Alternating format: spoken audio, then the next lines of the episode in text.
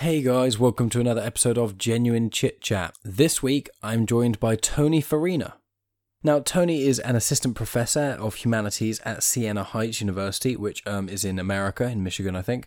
Um, and he also reviews comics and audiobooks in his free time. And one of the reasons I want to speak to him is because um, we became friends, com- com- corresponding over email and things like that, uh, due to two mutual friends of ours, essentially Chris and Dave of the Comics in Motion podcast, which any of you will know I've been on their show before. They've been on my show. I've played a few promos for them, and in fact, their promo will be playing in this episode and maybe the next one as well. So, you know, all fun in that uh, sort of department. Um, but also, Tony is an early adopter of doing online only courses. So, obviously, he's an educator, and one of the reasons I wanted to get him on the show was to talk about sort of how things have changed so much, you know, speaking in a classroom, lecturing, teaching classes and things compared to doing online courses. So that's a lot of what this conversation is going to be about.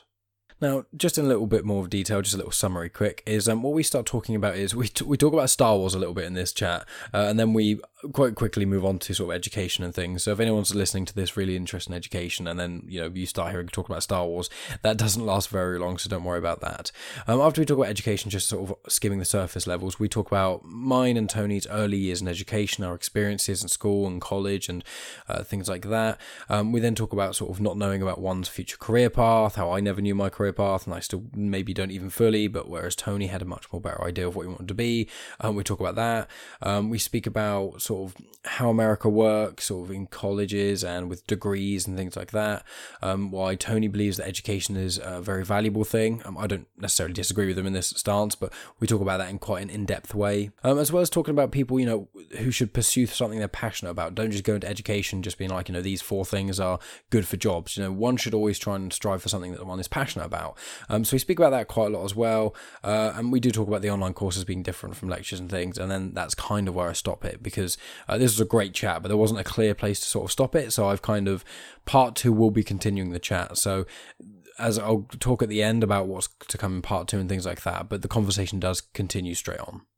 Now, before the chat gets started, there'll be a quick promo, as I said slightly earlier, for the Comics in Motion podcast. Um, it's a new promo of theirs. I played one of their old ones quite a while ago. Um, I've been on their show before, they've been on mine, and we're planning on doing future collaborations and things, so it's a good chance to give them another shout out.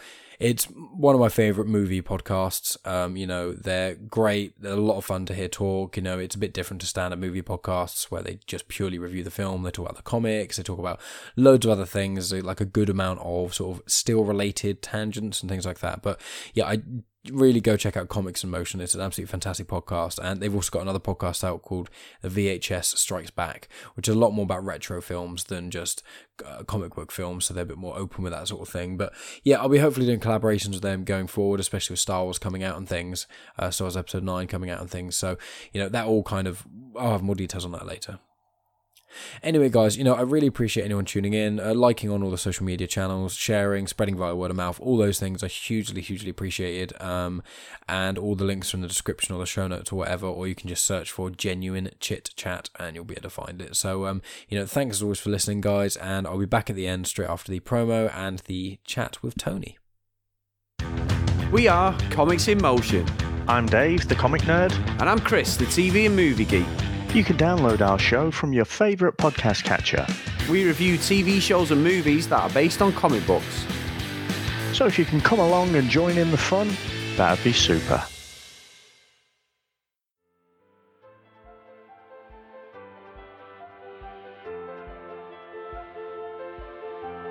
Welcome to Genuine Chit Chat, where we have honest conversations with interesting people. And I'm your host, Mike Burton. I am joined today uh, by Tony. Hello, Tony. It's a pleasure to have you on the show. Hi, Mike. Thanks for having me. No worries at all. Uh, I thought we'd say like uh, how we sort of got chat, uh, got chatting and things. It was actually through, uh, as you were saying, like before we started recording. Uh, it was the podcast I did with the guys in Comics in Motion, um, who have one of the best movie podcasts that I've listened to. Uh, they had me on the show, and I did an episode with them f- with Dredd, I think. And I think you've been on their show too. Is that right? Red actually didn't come on. I came on after you did. Um, I heard you on there. I've been listening to them for a while. I'm the one who convinced them to do the Speed Racer episode, which is how I got in touch with them in the first place, which they kind of hated, which was fine. um, and then so I had a chat. I like emailed Chris and said, explained why I loved Speed Racer, and and so we just kind of stayed in touch. And then I heard you on the show, um, and so then I loved your what you had to say, so I listened to your show, and then I just kind of mentioned something to them or mentioned something to you about, hey, I'm a teacher. Wouldn't that be fun? And so it just kind of worked out organically from there. And so I've actually been on their show twice now. We reviewed Mm. uh, Tank Girl, which was a crossover episode for their I've seen Tank VHS Girl, yeah. Strikes Back.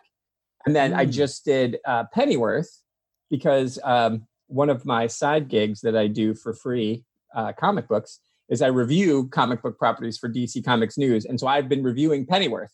And so they thought that would be, we did the first half of the season, and that was just fun. Those guys are a lot of fun. You're going to go back and do Star Wars, right? That is that is the goal. I mean, it's probably. I'm hoping it's gonna be the only time where I'll know more about comics um, than it's. I think it's it's it's a Chris, it's Chris that knows them more about Dave. comics, isn't it? It's, it's Dave. I it's when I talk to them, I know exactly who I'm talking to. But when I think of their voice in my head, it's because obviously when Chris says Chris says Dave. And. Dave says Chris. That's So right. it's that we. It's that thing where in my head I'm like, he's. I can hear the word Chris, but I'm hearing it in Dave's voice. Which one? Yeah. But um, yeah, I will be hopefully doing a Star Wars episode with them at some. And I read a lot of Star Wars comics because I'm a massive Star Wars nerd. So fingers crossed. I think we spoke about. I mean, I don't want to jinx it, but um, we spoke about potentially doing like a previewy sort of special episode, uh, like predictions of episode nine, like a roundup of talking about our episodes, um, like orders of our favorites, and then do one like the day or so after. Uh, episode nine comes out because obviously I'll be watching it like the day it comes That'll be out. So fantastic. I'll I'll be all in on that. Yeah, my earliest memory of child. I'm I'm quite a bit older than you. My um earliest childhood memory is actually I was just about to turn four, or I just yeah I was just about to turn four, and I saw the original Star Wars at the drive-in movie theater with my cousin. Oh wow! Yeah, I was four. He was six. I mean, our parents were there, but uh, that's my earliest memory is the opening, the opening crawl, and the Fox fanfare coming, and us running from the at the the drive-ins in in America had playgrounds at the front, and uh, we were playing up there because it was the '70s. So four and a six-year-old were just hundreds of yards away from their parents with strangers and moving vehicles. And we just took off running, and that's the memory. Is Star Wars started, and I ran back to the car, and then I don't, you know, I've seen it so many times. We could maybe act it out, but um, uh, that was my earliest Yeah, memory. actually, probably. yeah. Oh, that, that's incredible. I mean, yeah, it's one of those things where, you know, I'm not going to go on a massive Star Wars uh, tangent because I very easily could. But one of the things I, I love the most about it is one of the reasons, because obviously I was talking about the tattoos just before we start recording, is I have a tattoo of Darth Vader and then below it is Obi Wan and Anakin fighting. And obviously, it, I don't, it's like a, a dub. It's a two meaning thing, which is one of them is obviously I love Star Wars and it's incredible, and it mixes the original trilogy with the prequel trilogy because it's the moment they fight on Mustafar to make uh, Vader Vader, as we all know and love, hate him, um, and. My, my dad was, you know, obviously substantially older than I was, um, but he grew up on Star Wars, uh, the original trilogy, and I grew up on the prequel trilogy, and we bonded heavily over that. And it's like a nice mix of that sort of thing. So I love that even if people don't really like Star Wars that much, it's such a huge thing. It's like everyone at least knows about it. It's, it's you know, I mean, I'm a nerd and one of the most mainstream things there are, but it's not like, you know, being super into like really obscure off comic books no one's heard of, which is obviously still cool in its own Yeah. way. But for sure. Oh yeah, no, that that is that's totally true. And I think with the Star Wars stuff, I I didn't really. I read the original um, Tim Zahn uh, ones that came out, the Heir to the Empire. I read those. yeah, the Thrawn trilogy. Yeah, I read those before I ever thought six, seven, or seven, eight, and nine would get made. Hmm. Um, those were in my mind always seven, eight, and nine, uh, because Zahn kind of worked what I understood, and this was obviously pre-internet. So um, Hmm. Zahn worked with Lucasfilm on that and kind of got the go-ahead. So I always felt like that was the story they were going to tell. I've been pleasantly surprised, obviously, with the with what they've done, but um, so, but I uh, because of that, because the movies meant so much to me, I didn't get into the books, uh, all the other stories. There was one which I'm sure you've probably read about um, Wedge has his has his own book or maybe even a series of books. I, that's the only one I've really ever. Been I haven't actually. No, No. I'd be really fascinated in that just because um, to read that because he he gets the shaft all through the whole thing. So I would love for him to get his time to shine. Yeah, well, there's there is um there is a trilogy of books. We may be thinking about the talk about the same thing slightly, but there's a trilogy of books called the Aftermath trilogy, um, and he's he's in that in the first one quite heavily. Um, I'm currently reading the second one. I was Is it by Timothy Zahn? reading it. No, no. Timothy Zahn's new stuff is that uh, the actual Thrawn trilogy is literally called Thrawn. Oh no, no, these are way. This was way back in the. Oh, so you're talking about Legends time? Oh, yeah, I'm talking before the prequels even came out. I see. I see. Timothy's. I thought they were called the Heir to the Empire, maybe. Um, I think they are. I, I like they. I think they were the first ones to feature Thrawn. So I think it's like now that there's a new Thrawn trilogy, people refer to the as the Empire. Got it. the- That makes sense. Yeah, it's one of those things with Star Wars. Quite funny with like legends and canon, and anyone who doesn't know about Star Wars is like, "What the hell are they? What the hell are they talking talking about? Yeah. exactly. But um, anyway, moving swiftly off of Star Wars because I will get stuck in a rabbit hole there. Um, um, so going back to sort of your your childhood thing, obviously one of the reasons uh, kind of sparked the conversation between us, and one of the reasons uh, we said about you coming on the show was you have a very uh, interesting, not only perspective but also experience in education and things. So before we kind of delve deep into that at its moment, I want to kind of go back and just be like, when you were a kid, what do you what do you want to do with your your life, and then also, uh, and then how did it kind of progress, and what did you choose for like high school and then college, and yeah, kind of like that. Sure. Yeah. Well, um, I grew up on a. I mean, my my parents were both working class people, but my grandparents had a fruit farm. My mother's parents, and so I spent a lot of time there, um, working for free as a youngster, and I learned how to work. And had calluses on my hands. My grandpa was like a hillbilly dirt farmer, and he built these ramps um, that I could walk up, so I could like literally lift bushes of apples, you know, that almost weighed as much as me, and load the load the trucks uh, so we could take them to the fruit market. I mean, that was my life most summers, most weekends. Um, that was kind of, I didn't want to do that. I mean, my grandpa said pretty early on to me, he's like, well, there's only two things worth doing. You should either be a farmer or you should be a teacher. Um, being a farmer sucked. I knew that at a pretty young age. So that was always kind of in my head that, well, I'll do that. And uh, I always was a reader. I could read when I was really young. I actually was a whole word reader, which makes me not the best speller because my vocab like I could just see the word, I'd read the word, I'd recognize the word, then I could see it in the next book. So I read a lot. Um, always have just kind of been that way. Started reading comics too uh, in middle school, and all of those things like writing and writing comics, and those were always things I wanted to do. Anything to do with language, um, but that teacher thing was just kind of always there um, as something that I think I could do. And oddly enough, it was an assignment that my seventh grade teacher gave me. So I was 12 we were reading Great Expectations. I had already read it, which I was the only 12 year old who had already read Great Expectations. And my class, my they hated it. They were, and I'm not a big Dickens fan, to be fair. Sorry, England, uh, national hero. Um, it's, it's fine. Yeah, um, he's. I'm not saying he's a bad writer. It's just I feel like he he's written that book a lot. You know, it's Hmm. it's. He, but I did. You know, a great expectation was fine. But my teacher said to me, she's like, "There's no there's no benefit you're going to get from sitting in your class in this class."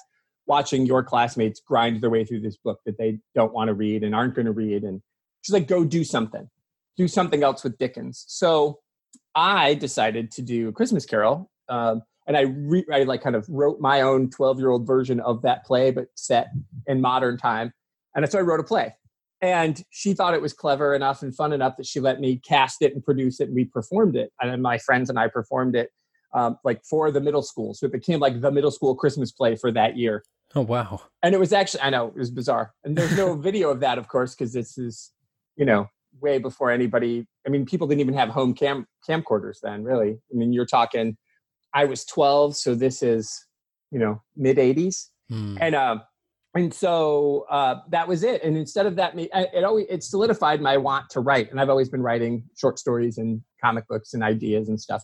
But i realized like what she saw in me was something i needed. And as a teacher instead of saying this is the curriculum shut up and do it she was like "Eh, go do this instead. And there was edu- there was education to it. It was still focused on dickens. It was still focused on what we were doing.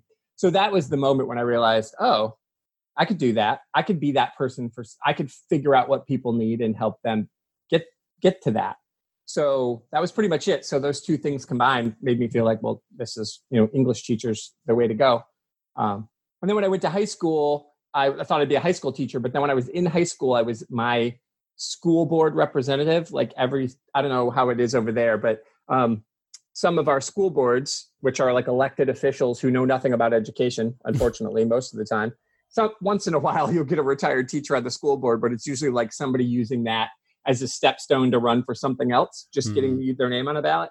But uh, I would go to those board meetings and realize, wow, high school teachers don't have any freedom to do anything. It's like the Hmm. middle school teachers have more leeway. So I was like, well, I'll just I'll be a college teacher. I'll do that. Um, and so then I went to college and I just majored in English and actually double in English at my university. It's called Albion College. It's this little tiny school in the middle of Michigan, Albion. Um, and uh, we were actually called the Britons. That was our mascot. They like our band, our marching band, dressed up like the Royal Guards. Oh wow. Yeah, which is great in November when there's football games, but in August and September when it's still sweltering, humid, hot in mid Michigan, they're wearing these, you know, six foot tall black hats while they're marching. It's insane. Um, so anyway, so I went there and I double majored in English.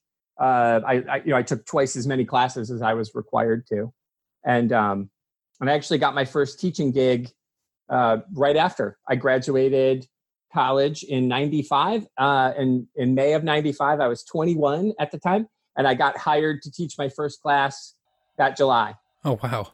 i taught developmental writing at a local community college and i've never stopped teaching since then Well, that's incredible. I mean, you know, there's a lot of people that I speak to, not only on the podcast, but also just uh, in general. And it's finding what you want to do as a career and as a job and things like that. It's it's such a, especially now, it's such a weird thing because, like, you know, pre-internet, it was. I suppose not better, but simpler, I guess. But now it's like, oh, you could, yeah, you can go work in like the local shop. Okay. You could literally start a clothing company if you're like 17 and you know how to use Photoshop and you get in touch with cheap t-shirt manufacturers and you could just kind of do that okay? Or you can you know, if you're lucky to be a podcaster as a job which is very unlikely to make money but you can still try it. But there's all these like startups and like the internet is like oh if you work in a high street store now you may not even have a job in 10 years. Okay i'll be a driver. Well driverless cars that may not happen in 50 years. And it's like where do i go? I am so confused. Like what it is i'm good at what it is i like and what there is available and trying to find some sort of thing that mixes all those things together is just impossible. And like uh, with me as an example, you know, I've always been very good at maths. I mean, you're very good at English and things. I mean, I English is one of the only things. It makes it sound like such a dick, but it makes it's one of the only things I had to try at. You know, because I was one of those kids in school. My dad's super intelligent. He was a, I'd class him as a genius, and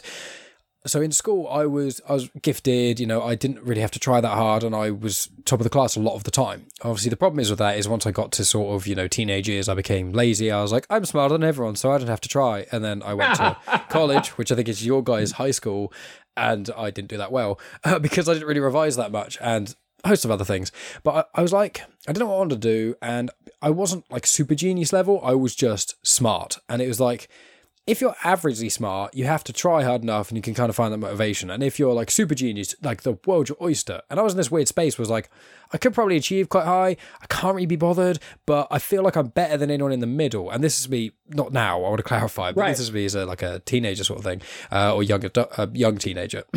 And so I didn't know what I wanted to do and asked my dad and things. And he was like, Well, you're good at maths and you want money, so accountant. And I was like, Yes. So I went to college and I did accounting, and it, I, it's the only class I've ever fallen asleep in. And I've, I didn't even know it was possible to fall asleep in classes. Like, genuinely, I thought it was some sort of thing on, like, you know, uh, sitcoms or high school, uh, you know, uh, movies and things. And genuinely, I fell asleep. And I remember once uh, I was I wasn't sleeping that great either, and I wasn't taking care of myself. You know, you in college, start drinking and X, Y, Z. And um, I remember in class once, I, I was I wasn't like fall asleep head on desk out. It was more like head on my hand, and I kind of blink really long, and I'd miss minutes at a time. and I remember once specifically, uh, one of my best mates, Bradley, he was in the class with me, and I remember sat there, and I did a really long blink, and then as I opened my eyes and everything kind of tuned in, I heard him go, and that if is the only thing you need to know to pass accounting. And I was like, fuck, what do I do now?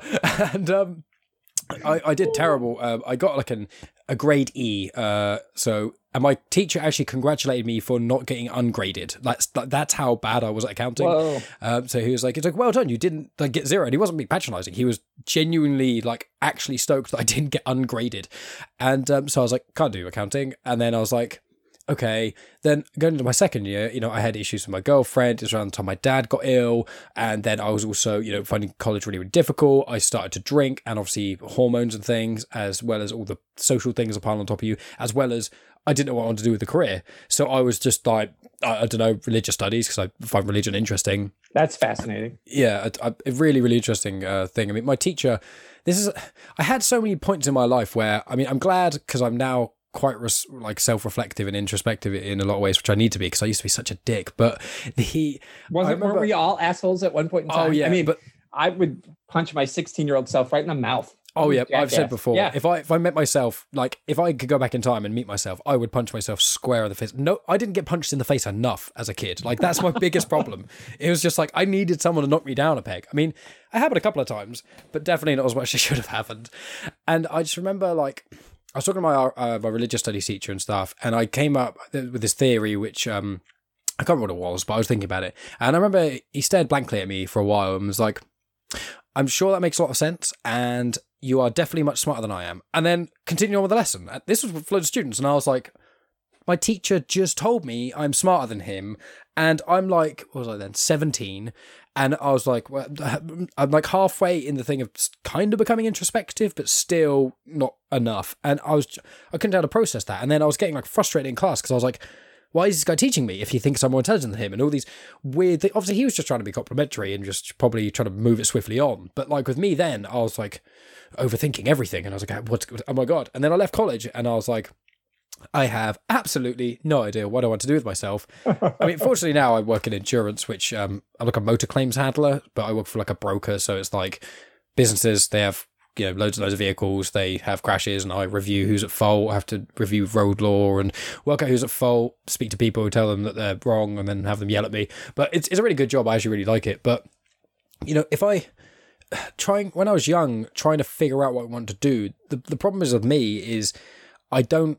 I don't have one thing I'm really good at. I mean, I've always I've always been quite gifted at maths in general, but I don't there's not like one thing that I've always been super passionate about, and there's never been that big thing. Like I was one of those kids that every day, if you asked me what my job was going to be, it would be something different every day. It's like I want to be an astronaut. No, I want to be a scientist. No, I don't. I want to be a artist. Uh, no, I want to be an actor. No, you know what I mean. And it's just everywhere at once, all the time. So you having that.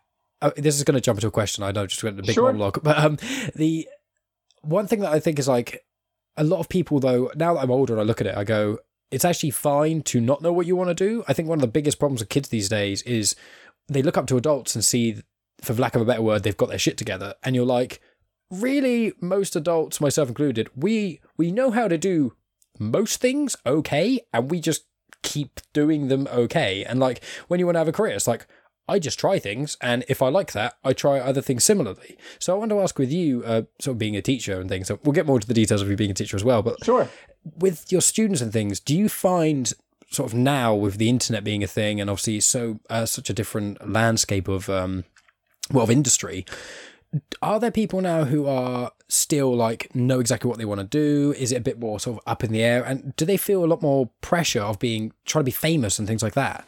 Well, I think it so so currently I teach exclusively online. And so most of my students are what we call adult learners. I know hmm.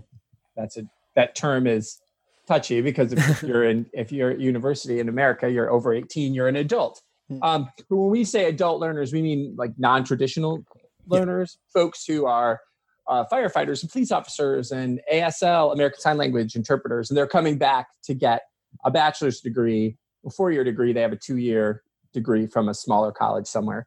So a lot, I have a lot of those folks, and so of course the majority of my students currently definitely don't because they're 35 or 50 or or whatever coming back. I had one student who was in his 90s. Oh, uh, wow. uh, come back. Yeah, he was a pretty cool guy. Um, so you just never know. Um, I but my kids. So my kids, age, um, you know, the youngest is 19, and so I've got kids at different stages of college, and you know, uh, the youngest one actually, she's pretty much known sci- something sciency. She's like a science savant almost, like scary. Like, I don't know what she's talking about most of the time. um, she's like blah blah blah, and I just would stare at her mouth moving.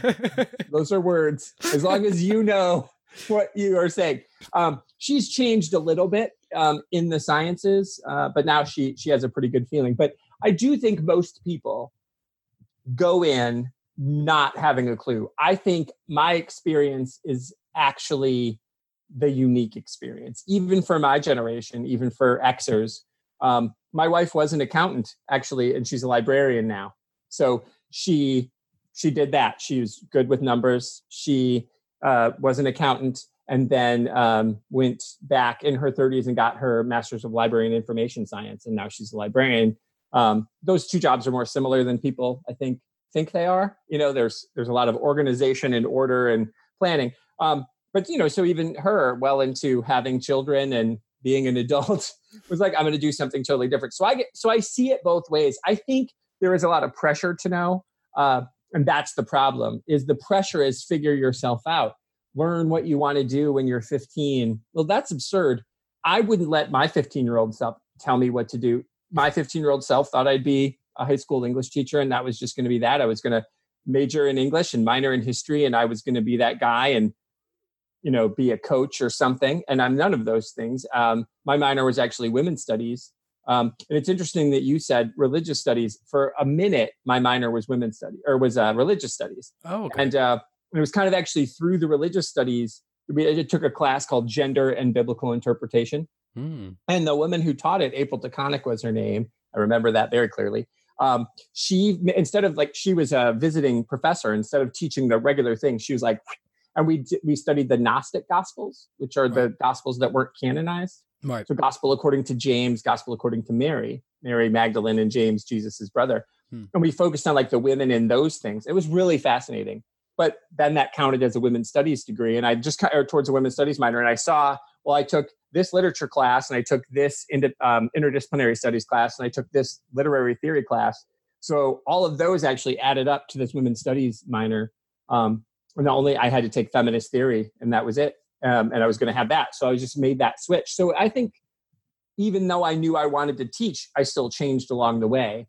Um, you know i thought i'd be a high school teacher and then i was like well i'll be a college teacher. And, and i wasn't even a full-time full-time college professor with one you know working at one place until 17 years i was a part-time teacher doing other jobs like construction work and retail and sales and anything that i could do to pay the bills but i taught nonstop. You know i would teach one semester i'd teach one class and another semester i'd teach two and then uh, some so so even me you know as somebody who knew what i wanted to do when i was 12 that's changed. So i think the that is a bad that's a bad bill of sale when you're told Yeah. decide what you want to do at 15 you shouldn't Yeah. It's one of those things where I think there should be like when I was in college. Um, for clarity to American listeners, college in England is the equivalent of high school over there, and your college is our university. Just in case, Right. when uh, I'm obviously not, that's going to be the only time I explain this in this podcast. So if people hear me talk about college and they think the age is off, yeah, that's why. Um, when I was in college, everyone like all the the teachers and administrators and stuff like that, it was all about this thing called a UCAS system. It's getting points to get you into university, basically, and they would harp on about it so much like, all the time. And i was like i don't want to go to university. And they're like no but you know okay but you, you know genuinely what you're going to do you know you, you're going to go to university aren't you? It's like no no I, I don't i don't really want to. And they're like there were days specifically put aside at, to for you to just do your ucas forms. And i remember sitting in there with my arms crossed and they were like you need to do it. And i was like you can't force me to do this and i am refusing to because i know for absolute fact i don't want to be in education anymore because i'm just done with people who have more knowledge than me treating me like I'm less of a person. Not all teachers do that. I want to clarify. I had a lot of amazing teachers, but there were teachers, like there are people in every profession that you have an even tiny iota of power that basically go, I'm a security guard. I control who comes in and out of this place. Therefore, I am better than everyone. It's like, no, you know, that was me when I was, you know, like 12 with a stick or something. And it's like, I, I didn't like that. you did that voice too this is It's what a security though. guard sounds like This is how security guards talk all the time. Yeah, I didn't get. Uh, I didn't know very many security guards. Clearly, but, um, it, it's. I didn't. Everyone was pushing about university, and I was always keep saying to them, I was like, they're like, what do you want to do when you're older? And I was like, I do not know. That's why I can't commit to going to university. And in England, the year that my generation started going to university, uh, the government cut loads of funding to universities, so all of them put their prices up. So instead of it being averaging like three thousand pounds a year, um, which I think in American dollars now, I think yours is like one point three dollars to the pound ish. So it's like this at a third. around now it is. Now yeah. it is. Back then, it was like one and a half. So at that Yeah. time, it was like four and a half grand for you guys uh, per year. You normally go for three years, and then plus, you know, if you live and you need to get more money from the government and stuff, and then you pay back slowly over time um, and stuff. But like in my generation, we were the first year for them to go nine grand. So it would cost you the amount for three years in one year minimum. And then I was like, well, well, now I definitely don't know what I want to do. So now I've got potentially 27 plus grand of debt over my head with a decision I don't know what I want to do, with people putting pressure on me. And I was just like, I don't know. Uh, So, you know, I didn't, and I did an apprenticeship, which I'm really happy about.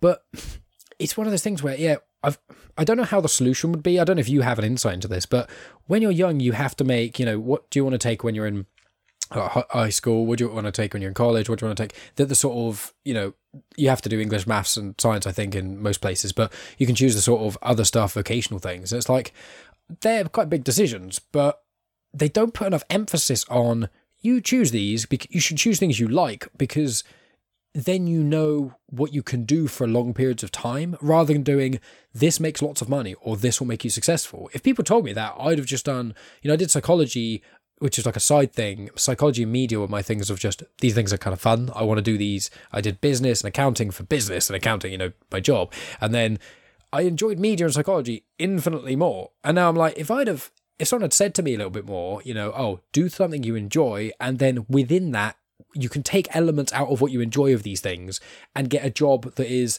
financially viable and realistic with elements you like, and you can keep hobbies going. But they never really did that with me very much. You know what I mean? Yeah. No, and I think I think there is um unfortunately so there's there's this pressure of success and and the high schools are measured in in our country at least uh based on standardized tests and and so how the people do on the stand how the students do on those standardized tests matter so then you teach to the test the kids do really well on the test but then they're really good at test taking and they're not really Similar good at like problem Yeah. solving um so no i'm a firm believer that I, I think going straight into college, university, right after high school is a good idea if you know, even if you don't know what you want to do, if you go in and treat your first year as just what you described. Because the liberal arts are, if you go to a liberal arts school, and obviously if you don't know what you want to do, don't go to an engineering school because that's where they ta- train engineers. Mhm. Uh, but, you know, and I actually know people whose kids go to engineering schools and they start right out of high school, three years, and they're, you know, they're going to be raking in the money, but they also knew they wanted to be engineers. And uh, you know, you, so so I think the liberal arts allow you the opportunity to try a little bit of everything. So, in my opinion, you go to if you're un, even if you're unsure, go to school for a year. Even if you just want to go to like a local community college that's inexpensive, and take ev- take one of everything that you're going to need anyway. So there's always going to be a core liberal arts requirements, which is usually like you said, you're going to take some sort of math, some sort of sci- math. Sorry, British folks, we, we dropped the S. Uh, I read this fantastic book called The Mother Tongue, which is the difference between American English and British English. It's fantastic. It's written by an American who teaches English in England. Oh wow. Fascinating. Um, there's a whole discussion about the S. There's a whole chapter on the S in math. It's fantastic. Um, so, but in, but you would take math, you would take science, like some sort of natural science, maybe, or or even a biology. You would take an English course, a literature course, and a writing course, and you would take a history course, and a religious studies course, and you just try all these things. They're all going to count towards graduation because in most cases, a major, and this is what I don't think people really really grapple with. Like I said, I double majored in English, which means half of my classes at my undergrad, my four year university, were English classes, which means as traditional major, it's only 25%. So, in theory, you could not really declare your major until your senior year and take nothing but those classes and still graduate with that major. And the rest of the time, you could take four classes a term or five, depending on how many credit hours you needed, and anything you wanted and figure it out. You don't have to declare right away. So, so I think the answer is letting people know it's okay to not know. It's okay to be undecided, um, and it's also okay to say I'm going to take a year or two off. But I think if you're going to take the year or two off, you should do something. Hmm. You should have a plan. I don't think the idea of I'm going to take a year or two off and live in your spare room, mom and dad, is the best idea. Hundred percent every game that I know. Just yeah, I'm gonna get every achievement on Fallout, and I'm gonna get the top of the leaderboard on Call of Duty, and then I'm gonna go to school. It's like right. yeah, Yeah. No.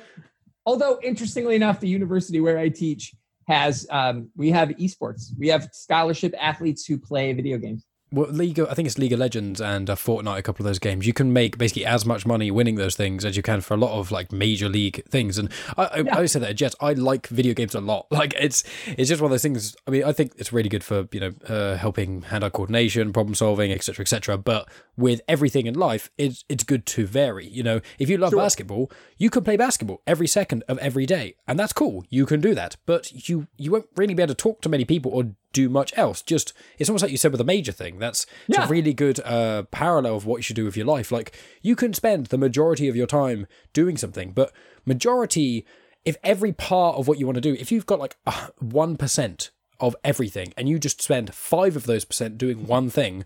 That's still a majority if everything else is equal. So it's Yeah. what you said about major. It's a really good way of putting it. Yeah, and I think that's what we think. We think, oh, I'm an English major. I'm a accounting major. Well, th- we call it the major, meaning it's it's not majority. It's it's it's um not it's a plurality. If we, it, it- but you don't say, well, I'm a, I'm taking a plurality in accounting. that sounds insane to say that, but that's the, that's what you're doing. 25% of your classes are accounting classes, and 75% of your classes are not accounting classes. And um, that's how you figure out what you want to do because you'll have taken that one accounting class your freshman year and been like, man, I really did like that. I can look at my schedule and say, well, I've got 30 elective credits, so I'm going to take accounting too, just to see. And if I don't like it, doesn't matter. It still counts towards graduation. And so uh, there's a book actually that I'm going to be using in one of the classes I teach. I'm using it right now in a class I teach. It's called Range by a guy called David Epstein. And it is uh, it is exactly what you're saying. It's uh, it starts with the story between uh, Roger Federer, uh, the story about Roger Federer and Tiger Woods, and how um, here's the Tiger was playing golf since he was four. Golf, golf, golf, golf, golf. Greatest golfer in the world. Roger played tennis and played soccer and football and did all these other things. And um, his mom was actually a tennis coach and wouldn't coach him. You know, and was like, and then you know he's the greatest of all time. And so Yeah. the path they took, and who's happier? Who, when you look on the surface, who's addicted to painkillers and who seems like he's having a pretty good go of things? Do you, you know, and not Yeah. to suggest that the reason Tiger Woods is addicted, you know, had the painkiller issue was, but when you only play golf since four, you're gonna have a bad back by the time you're 30. Mm, yeah, exactly. It's all you've done. It's not, you know, there's that's it's you're literally using that same muscle all day, every day. Where Roger, and so that's the beginning of the book, and it goes through this whole process of how being a generalist, that's the premise of the book, is better than being a specialist. And I feel to me, uh, liberal arts, I teach at a liberal arts university, that's the way to go. Do I think engineering schools should exist? 100%. Do I think there are people who shouldn't go to school? Yes. Um, I don't think college is for everyone, and I don't mean that in a condescending way. I think college is a waste of time. If you don't want to go, don't go. That is that is a surefire way that you're going to not graduate, and you're going to end up with mountains of debt with no degree. And see, I think that's the problem. Is you find you hear these horror stories in our country, and I don't know how it works there, but most universities here, you end up taking out a bunch of student loans that are federally backed, and then people are like, oh, people come out with $100,000 in student loan debt and they can't, they don't have the job to pay them back. But if you actually look at that data closer and look at people who graduate, they're in a better shape. They graduate, they have a degree, they have a specialty, specialty, a liberal arts specialty. You know, I'm an English major, but I've taken all these other classes. You're an accountant, but you've taken all these other classes. So you can succeed in the world. Um, a friend of mine's daughter is a film producer, and I think she had an anthropology degree oh, nice. Yeah. you know, because she figured stuff out. Having a liberal arts degree, she figured out how to be a film producer. Because being a film producer, you're doing a little bit of everything. You know, Yeah. you got to make all these people happy and order craft services and get the act- actors to the set and all this other stuff. So um, I, I'm a firm believer that school, college is not for everyone, but it is definitely worth a go.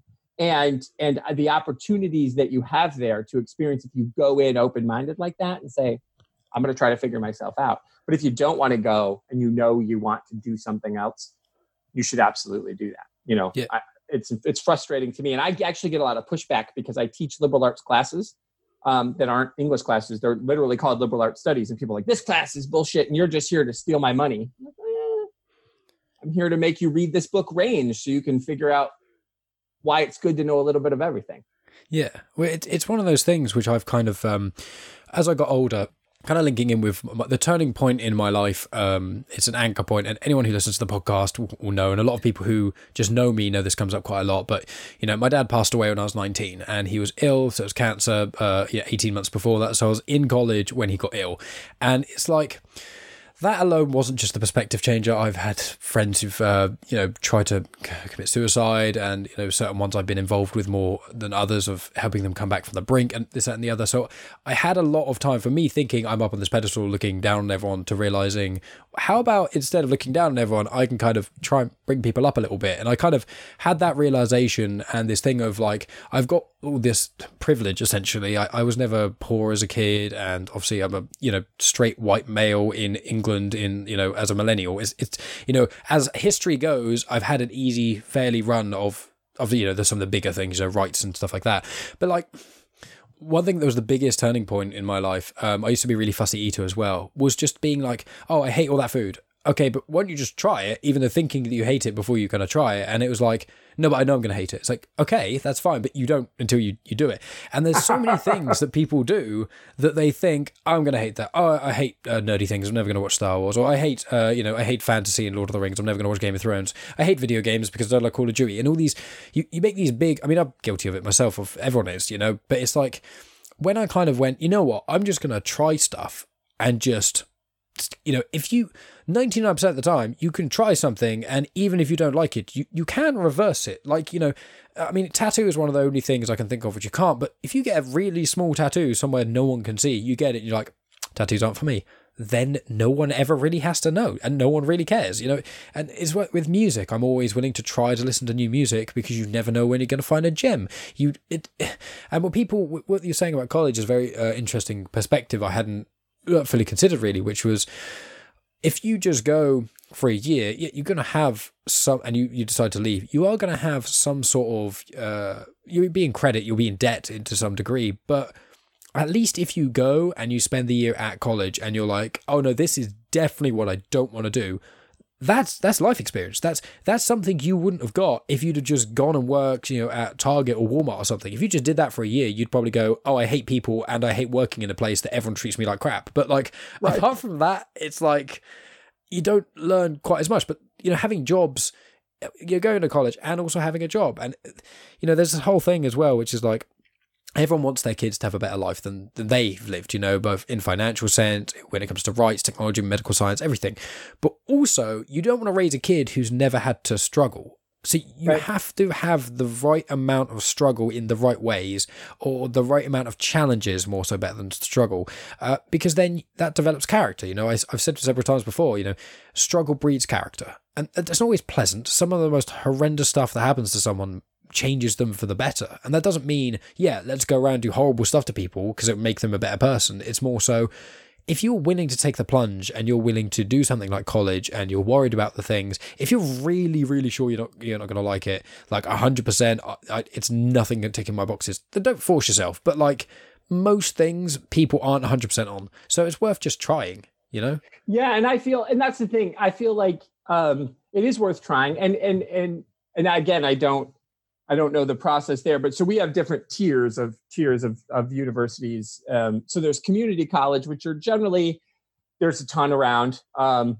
they're going to be two years. Sometimes they'll be four years. A lot of times there's professional degrees. So oddly enough, um, nursing, which I think is one of the hardest degrees in the world, is a two-year degree, it, it, which blows my mind that they can learn that much stuff and how gifted a nurse is in two years. It makes my head explode to think. Nurses are one of the most underrated jobs. Un- unbelievable, yeah. yeah. And then we actually at my university, which is a small liberal arts private university called Siena Heights University, and um, that we have an RN to BSN. So we get our RN students to come back, and then they get a BSN, and now we're having a Master of Science in Nursing for people who want to go on and teach because you have to have at least a master's degree, two years post bachelor's to be able to teach and at a university in, in America. So, but you know, so but most community colleges they'll have um, associate of arts or associates of science, and so you could get an associates in accounting. A lot of times you just take classes, and that with the idea that you're going to transfer um, to. That's where a lot of our uh, students at Siena Heights come from. We have agreements with local community colleges around where we are in Michigan.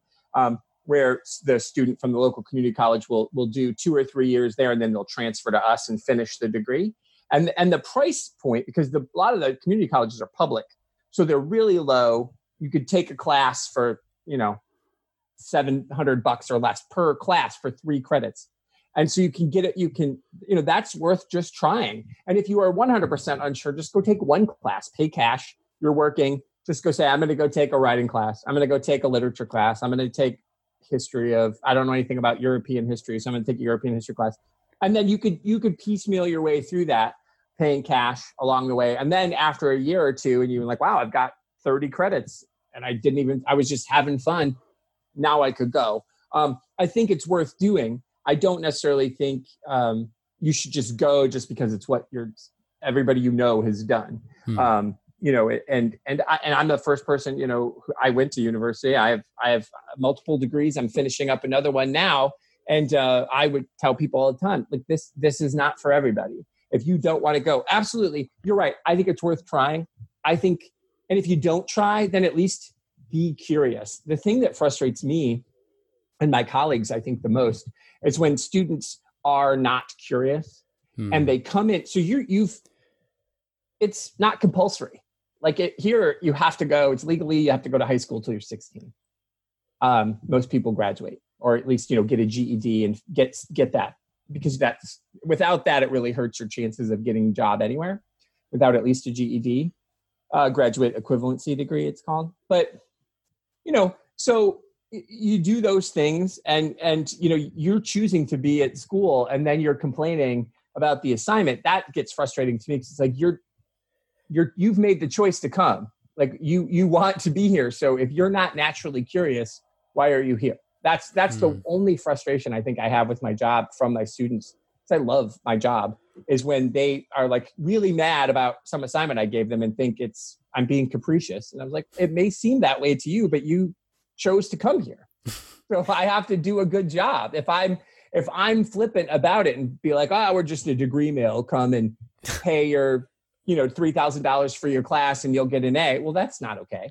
No, you don't get anything. You don't, you don't learn from that in a literal sense. But what you said there uh, about the curiosity thing is is that's one of my biggest bugbears because I don't actually believe anymore um, that there are stupid people anymore. I, I, don't. What I feel about it is there are people who are uh, more they have better abilities in a standard cognitive sense. You know, some people are a bit better at math, some people are better at spelling, etc. But if anyone genuinely wants to try hard, even if they're a low achieving in academia, if, if they try really hard at things, they are going to get places. You can learn, you can get better. It just depends on how much work you have to put in from the start as opposed to, uh, you know, not being able to do it. And I think people you know i don't meet stupid people anymore. I meet two kinds of people. I meet people who are curious and passionate people and i meet people who are complacent and for lack of a better word ignorant. I just feel you know if you want to learn you i know people who are like re- really really they may not know you know information about the solar system or may not be able to, you know, read off, you know, loads of really big words or anything. But because they've got that curiosity, if they go somewhere that's interesting to them or they have this little passion, this, this gleam in their eye, which is my favorite thing about humans, uh, I'd say in the whole world, is when you talk to someone about something and they're passionate and you see their eyes light up and they get excited talking about it and they're kind of, you know, I love that. And, and that's curiosity. That's that part, that's a human curiosity, that part of you that's like, let's just find stuff out. When you let a toddler loose anywhere, they'll just run in any direction. And that's yeah. what I love about it, you know? I do. And, and I feel, see, I tell my students that all the time. So, well, I don't know what to write a persuasive essay about. I don't know what to write an information essay about. Well, I always say, well, what do you like? If that's, that's the first conversation I'll ever have with the student um, whether I'm meeting them on ground or because I teach online, I'll have phone calls with them. Um, you know, a student struggling with something, I'll just say, "Hey, we should talk," or or even if it's just like I'm really struggling with this topic, I don't know what to write about. Well, let's I'll bring them up. Let's just chat, and I find out that person's, uh, you know, that person may be a sign language interpreter, um, which is a really high skilled, unique job, and the person loves it, but there's not you're not going to try to persuade someone to do that but through just having a conversation i find out that that person is also a volunteer at you know at the local homeless shelter well there's your thing that's the thing you cared about and then and and i always say if you care the audience will care. And if you don't care, the audience will not care. If you write a paper, it's perfunctory. I have to write a paper about, you know, the homeless population in mid Michigan. So I'm going to write that paper. Well, you know, that's going to sound like that. It's going to sound like a robot. But if you care and you're like, these are things that you can do, and here's something that you should do, and I'm persuading you to get involved to help the homeless population in Michigan, and this is what you should, then that's a good paper. It's going to write itself. You're absolutely right. That passion, I think passion trumps almost anything. If you're passionate about something, you can convince people to believe it. Other than you mentioned earlier, you're not a big sports fan. That's the only place that passion, like passion's on full display, but you're not going to convince someone who was born and raised to be, you know, we talked about Chris and Dave. One of them likes what? Man U and the other one likes Liverpool. They're not going to convince each other to like the other team. No. That's not going to happen that's where passion is different where you're a fanatic yeah uh, as opposed to as to being passionate so i think that is absolutely right and you can tell that's what the thing about this show um, i will toot your horn if you have a horn you. sound effects you can put in later i could i could do um, it with my mouth uh, that, that's what we were talking about before the show though you are genuine i mean your name of your show is spot on you're genuinely interested to just talk to anybody and you have no idea where the conversation's going to go. That guy Goff, the filmmaker, like mm. pretty fascinating talks. No idea about any of that stuff until I listened to it, but because he cared and you let him talk about it, it was good for me to listen to. And you know, now I know he exists, and I wouldn't have otherwise. Yeah, I mean, he, he reached out to me um, because well, well, he reached out to me. He there's another podcast that I uh, I know. Um, I I think it's either I always get the two confused. It's either American Slacker or it's Two Dudes on a Porch. Uh, both are great podcasts, but he was. He's a, well, I'll have to check them out. Names. Yeah, exactly. And it's he was he was on uh, one of them, um, and then they hit me up and said, "Oh, I've got this guy. His name's Goff. He's a filmmaker. You, know, you have loads of cool people on your show. I wondered if you'd want to chat with him." And I went, "Yeah, sure." I mean, and I heard he's a blind Australian filmmaker. I was like why do you even have to ask me? yeah, a, a, filmmaker who's blind, like that. That's literally probably one of the most interesting people on the whole planet. Like, and you hear him talk, and he's like a super funny, normal guy. And it's like, it's obviously one would assume that he is a normal guy because just because you're you're blind doesn't mean you're not normal. But it's it's really nice to just if you have a chat with him, if, if you don't mention, if I didn't say that he's blind and obviously stuff, except for the subjects where we specifically talk about him being blind, you wouldn't know. And right you find out all these other things he's super passionate about, you know, and you talk we were talking about like Book of Mormon in one of the most recent ones, we were just having a great time laughing about Book of Mormon and all this kind of great comedy. And it's like it's it's really great just you know, even if I like talking to people on video chat because you can see them and obviously it makes it a bit easier when I can tell someone wants to chime in and say something, etc. But like when it's only video, uh, when it's only audio, you can still hear it. You, you can still, and when I ask the right question, and then you can kind of almost hear them take like a, their brain take a big X, like inhale. It's like, yes, blah, blah, blah. it's like yes, yeah. that's what I love about it. You know? Yeah.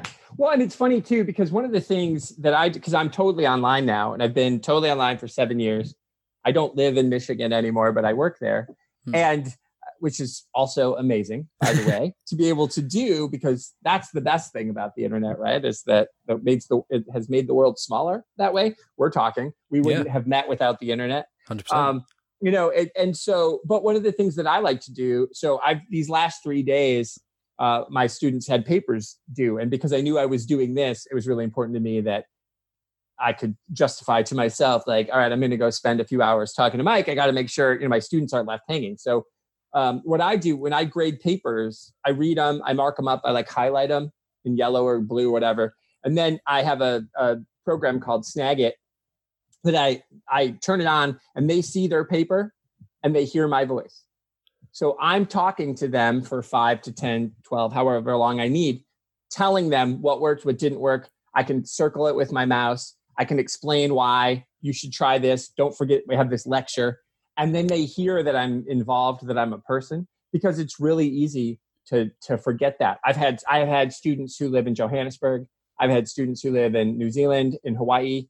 Um, and you know i'm based in eastern time zone uh, in the us and so when you have a student who's you know three hours behind you or eight hours behind you or 12 hours ahead of you you know i may not get to talk to them throughout the semester but them hearing my voice them knowing that i'm a person and that i care and that i'm not you know i'm not yawning my way through the video. Uh, i don't script it so sometimes i say uh or I'll repeat myself. And at the end of each video, I usually try to remember what I Mm. said. But if it's a really long one, I may forget the summary at the end, and they hear me know that I'm a person trying to be communicative with them. And so I think that's that that personal connection, and then they know that I care about my Yeah. job. And that's one of the the biggest feedback things I get from the student reviews is that they can tell I care. Even if they hated my class, even if they're like, "Oh my god, I can't believe advanced expository writing sucked that much," but Tony cared. You know, like, Yeah. you know that I wasn't I wasn't trying to fleece them in any way, shape, or form. And that to me is is the most fun about the job is is getting those notes back. Like, wow, thanks for taking the time to make that video. Well, I want to ask about your, your sort of online course and things, and um, Sure. how how obviously this is a thing that um, some of the other podcasters I, I listen to and things. Um, obviously, Joe Rogan's one of the big ones. Um, he has had people on, and they've spoken. I think Bret Weinstein. I think he started doing it quite a lot because there's a big controversy that happened with him. Um, but I, I want to ask you, like when we was talking over email, and you mentioned about you do only online courses now. Like, Mhm. how how did that how did that start, and what kind of were your expectations of what it was going to be like? And then obviously, you say you've been doing it seven years, was it? Seven years totally online. Yeah. Totally. So how how long have you been doing? Like, when did you start doing online? How has it kind of changed from doing it? And why do you like? Obviously, the part you just mentioned is one of the reasons you love it so much. But why have you kind of shifted more of your effort into keeping online as opposed to lecturing in person and things? Sure. Well, so so when I first started, you know, the internet was was just a baby, and uh, when I was when I was in college as an undergrad, the internet it did exist, but it existed in America anyway for universities only. So um, we could connect to other people in different universities who had the internet. So um, I went to this small college called Albion. My cousin went to a school called Western Michigan University, which is in West Michigan. Shocker there. No spoiler alert there. Um, and he had email, and so did I. So that was a cool thing. We could send each other messages for free, and we didn't have computers in our room. We had to go to an old dial-up computer lab. And it was that was how we did it. And the internet was slow, but it didn't matter. It was amazing. Um, and then from that time, so I graduated in '95, and I started teaching right away in a community college in '96. And between '96 and 2000, everything changed for universities. The you know the a- access to the internet existed, and so uh, at that time, no one where I was working was thinking, let's put courses all the way online. But what you could do is you could, somebody misses a lecture, you could send them the notes via email, like before they came to class. They didn't have to solely rely on, uh, well, you should ask your friend, you know, who's sitting in class, get the notes from them. So I think it started that way. And then I'd say mid aughts, maybe, I started to teach hybrid. Um, there was a platform called Blackboard which still exists. I don't want to pretend it doesn't. Um, we I don't use it. That's not with the school that I work at. We don't use that. But but so Blackboard existed, and it was you know a Blackboard, and you could. So we started doing hybrid courses where um, that was mostly for space, um, where the school wasn't big enough. So you would split a room. So we, we ten week semesters, odd weeks I'd get the room, and even weeks somebody else would get the room, and then the other weeks we'd have online discussions, and it would be they could submit their homework, but then you could also have online discussion boards where you'd ask the stuff that you would do in class, you would do online. So I, I got trained and became online certified. Um, I'd say maybe as early as 2004. And then um, I started working at a full time at a community college, and uh, they asked me to start create because I had all that hybrid experience. So they wanted me to teach some hybrids, and then they wanted me to teach some online stuff. And in that time, uh, right around the time when I was leaving that other place where I work now, Siena Heights University hired me as an adjunct. And so an adjunct is essentially you teach the class at a discounted rate. You all your only your only responsibility is to teach. You don't have to advise. You don't have to go to meetings. You don't have to serve on committees. You show up, you teach, and you leave, and that's all you do. You're just there for the student. So I was adjuncting totally online there because they, um, our university has been doing online for a long time. We're actually nationally ranked, um, uh, like in the top 25 by U.S. News and World Report, and we're like, I think, and I'm gonna say this wrong, and then I'll get in trouble, but I think we're third in the country in student engagement, which to me is the best number. Mhm. Um, the student, you know, if you're ranked really high in student engagement in online, that means you have instructors who want the students to know that you're a people. Um, so, so that was the easy transition, um, and then uh, it was just, it's just kind of where we're going, and there aren't a lot of instructors. There are more now, but at the time, 15 years ago, there weren't a lot of instructors who who wanted to do it. They kept saying, "No, no, no. If you're not in the classroom with the person, you're not going to reach that person." But introverts thrive online, and extroverts don't notice. You've been in a classroom. You meet three hours a week. Say, you've got 25 people in the room. You have three hours to be in the room. So that's to teach your lesson, give your lecture, and have discussion. Of those 25 people, eight of them are going to talk. The other, you know, the rest of the, the rest of them aren't going to say a word. And you've got 13 people who are like, I don't even know if the teacher knows my name. Hmm. And but online you can't hide. Everybody's required to participate. Everyone's opinion matters. The the the the removal of that time frame is the great equalizer. So I require my students to post a certain number of times on a certain number of days. So it's three three days, five times. So that essentially means I post a discussion question. They have to respond to that. That's one. And then on two other days, they have to go in and respond to me again in a follow up and three of their classmates and engage. And a lot of people will, I'll have students who'll post 20 times in a week. I respond to every student twice per week. So if I've got 20 students, I'm posting 40 times in that class every week. I, there's 0% chance I could have done that in a face to face classroom. So to me, the move to online has given me the part of what I love about teaching is that reaching that person, going back to that original story where the teacher knew what I needed, I can figure out what the student needs because they have to write their discussions. I can see when they're struggling. I can email them and say, look, in discussion you're not doing your citations or you're you're not capitalizing you're clearly not proofreading take your time whatever. And online on ground i couldn't do those things. So i just think it's a different level of engagement.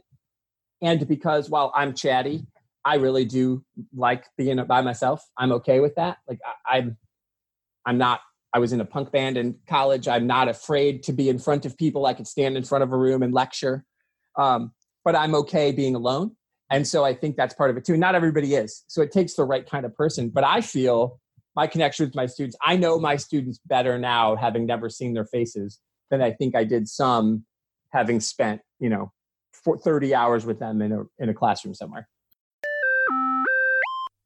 And that's the end of part one. Thanks as always for tuning in, guys. Uh, part two will be released next week at the usual time on Sunday evenings for UK time. Um, so that'll be kind of midday-ish, I guess, in America, depending on where you are. And other places in the world, I'm not going to go into detail. You can figure out check out evenings of Greenwich Mean Time, and you'll have a vague idea when it comes out. Um, but yeah, so coming up, um, I haven't got any other ones actually recorded because I was meant to do one this week um, with an individual who's involved with true crime podcast, with a true crime podcast. As you can tell, I'm very, very tired on doing this. I'm absolutely exhausted uh, this weekend. But um, basically, yeah, uh, I'm doing it again with them. I'm, I'm, doing it again. I'm doing a podcast with them in a few, a couple weeks time because we had to reschedule. I should have a chat lined up with someone like the day before. Like obviously next week, part two of this will be out, and then the following week when the next episode is meant to be aired. Uh, I'm meant to be chatting with someone the day before that, so that's probably going to be the next one to air. Um, but I don't know if, if that falls through in any way. I may do another solo pod. I may chat with my girlfriend Megan. I may try and make something else work. I, I don't really know. Um, I had loads block booked together and then one or two fell out and then not not I didn't fall out with them and then they, they we decided to reschedule and things like that. And I've tried to kind of spread things out a little bit more because, you know, I've got quite a busy social life as well as what I want to do with my girlfriend in general life, you know, holidays and living our lives, not just just working and doing a podcast. So it's at the moment it's I'm just everywhere all at once essentially, and I'm just absolutely shattered. So what's going to be coming up, I'm not fully sure. I haven't got loads recorded like I normally do, um, so we'll just kind of see where that goes. It's going to be a bit of a random few months. Uh, well, not a few months. I've got a few things like lined up that I'm specifically excited about, like the one with the true crime podcaster and there's like an author and there's a few other interesting people that are going to be on the show it, it's just that it's um things are busy at the moment i guess um, there's not really a huge amount else to report. I mean, I said before, you know, Tony I got introduced to because he was a friend of the Comics in Motion podcast, and you know, I'm I'm friends with them as well. Um, they're really cool guys. So I I recommend checking out Comics in Motion, which is the promo. I recommend checking out VHS Strikes Back, which is Comics in Motion's the guys of Comics in Motion's other show. If you're a fan of Love Island, also they have a podcast called Love Island Cast, I think it is.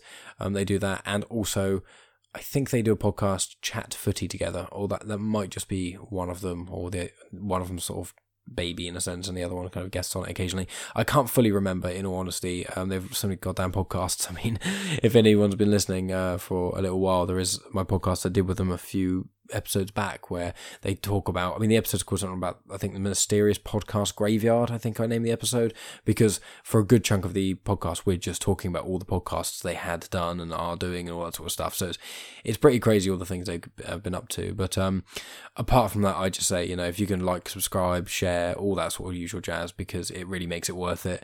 And it's times like today where I it's a Sunday night. It's at 10 past 11 and I'm only just recording the outro to this because this weekend has just been so goddamn busy for me. But yeah, I'm not going to go into all that sort of stuff. So, um, you know, thanks as always for listening, guys. Be sure to like, share, subscribe, all that sort of jazz on social media and whatnot. I appreciate each and every one of you listening, and I'll talk to all of you next week when part two is out.